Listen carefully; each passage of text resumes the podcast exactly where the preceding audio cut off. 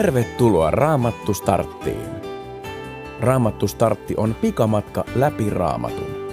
Saat sadan kohdan kautta yleiskuvan koko Raamatun tärkeimmästä sisällöstä ja sanomasta.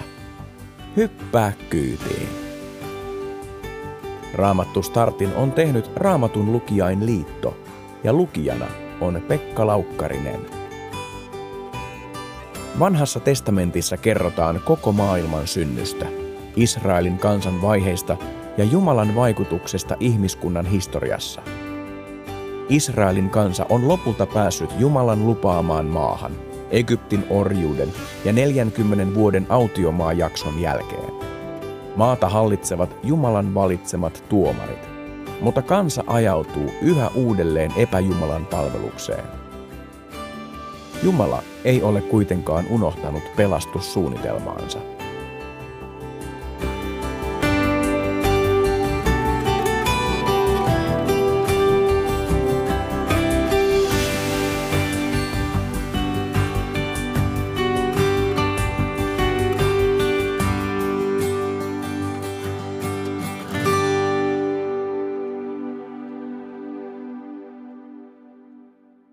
Tapahtuuko asioita sattumalta? Vai onko Jumala kaiken takana? Luen tuomarien kirjan luvusta kaksi. Israelilaiset rikkoivat Herraa vastaan ja alkoivat palvella baaleja. He hylkäsivät Herran, isiensä Jumalan, joka oli tuonut heidät pois Egyptistä, ja kääntyivät kumartamaan muita jumalia, joita heidän ympärillään asuvat kansat palvoivat. Näin he herättivät Herran vihan. Koska israelilaiset hylkäsivät Herran ja ryhtyivät palvelemaan Baalia ja Astartea, Herra vihastui heihin.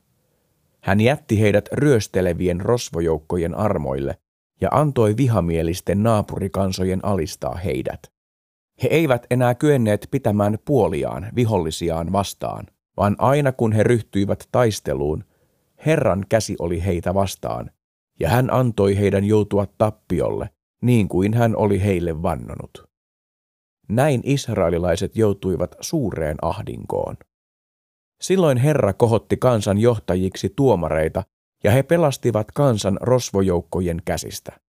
Mutta israelilaiset eivät totelleet tuomareitakaan, vaan olivat Herralle uskottomia ja kumarsivat muita jumalia.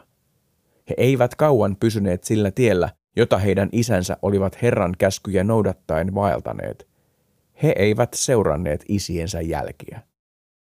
Herra asetti Israelin kansalle tuomareita ja oli aina näiden tukena. Herra suojeli kansaa vihollisilta niin kauan kuin tuomari eli, sillä Herran kävi kansaa sääliksi, kun hän kuuli sen huokailevan sorrettuna ja vaivoissaan. Mutta heti tuomarin kuoltua israelilaiset lankesivat uudelleen ja vaipuivat vielä syvemmälle turmelukseen kuin esi-isänsä.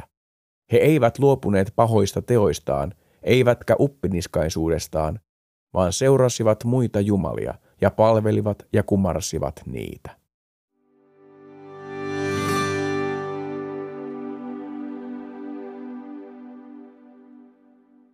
Onko sattumaa olemassa?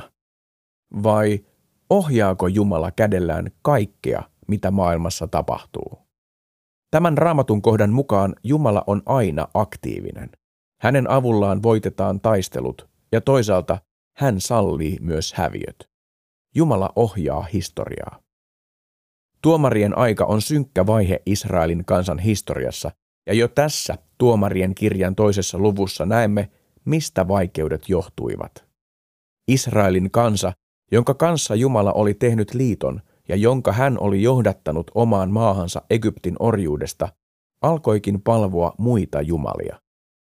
Koska kansa ei kuunnellut Jumalaa, se tarvitsi Mooseksen ja Joosuan kaltaisia johtajia, jotka kertoisivat kansalle Jumalan tahdon ja johtaisivat sitä. Tähän tarkoitukseen Jumala asetti tuomarit. On kuitenkin surullista, että kansa seurasi Jumalan tahtoa vain tuomarien avulla. Ilman heitä usko Jumalaan rapistui nopeasti. Oletko itse ollut tilanteessa, jossa jouduit luopumaan hyvästä johtajasta, esimerkiksi opettajasta, papista tai nuorisoohjaajasta? Tällaista voi tapahtua esimerkiksi toiselle paikkakunnalle muuttaessa. Johtajat ovat tärkeitä, mutta vielä tärkeämpää on henkilökohtainen usko, joka pysyy mukana, vaikka ihmiset ympärillä muuttuisivat. Hyviä johtajia tulee kunnioittaa ja seurata, mutta pääasia on se, että kunnioitamme ja seuraamme Jeesusta. Häntä voimme kuunnella raamattua lukemalla ja rukoilemalla.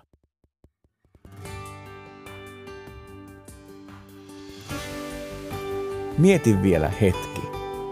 Miksi epäjumalien palvominen oli ja on edelleenkin väärin?